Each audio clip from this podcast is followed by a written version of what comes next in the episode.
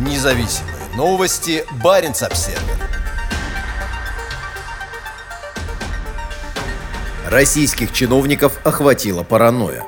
Попытки обуздать инакомыслие в госаппарате Кремль создает во всех министерствах, ведомствах и госкомпаниях подразделения по пропаганде патриотизма и контролю эмоционального климата. У работающих в российском госсекторе остается все меньше пространства для независимого мышления и свободного обсуждения. Кремль сигнализирует, что хочет подавить потенциальное инакомыслие в министерствах, государственных компаниях и на государственной службе. В ближайшее время во всех ключевых ведомствах будут введены подразделения по информационно-политической работе, говорят источники в администрации президента РФ. Как пишет коммерсант, эту работу планируется возложить на заместителей руководителей соответствующих госструктур. Среди их основных обязанностей будет мониторинг эмоционального климата и настроения сотрудников, сообщает газета со ссылкой на источники в Кремле. Они также будут следить за тем, чтобы госорганы не отклонялись от путинской пропаганды. Принятие этой меры вызвано тем, что Путин и администрация президента якобы выявили серьезные проблемы с лояльностью в ряде ключевых госструктур. Сотрудник одной госорганизации рассказал коммерсанту, что у них уже назначены ответственные, которые следят за тем, чтобы сотрудники поддерживали вооруженные силы, а в стенах организации демонстрировался визуальный контент в поддержку войны.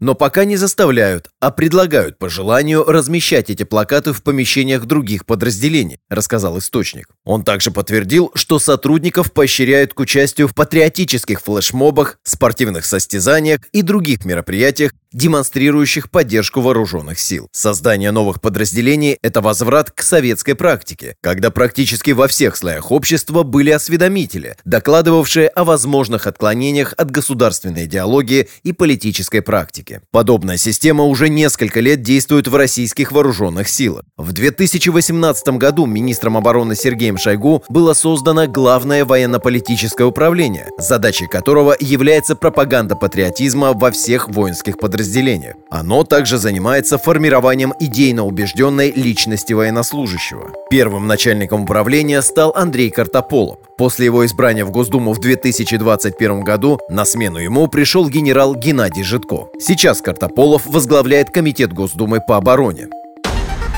Независимые новости. Барин обседный.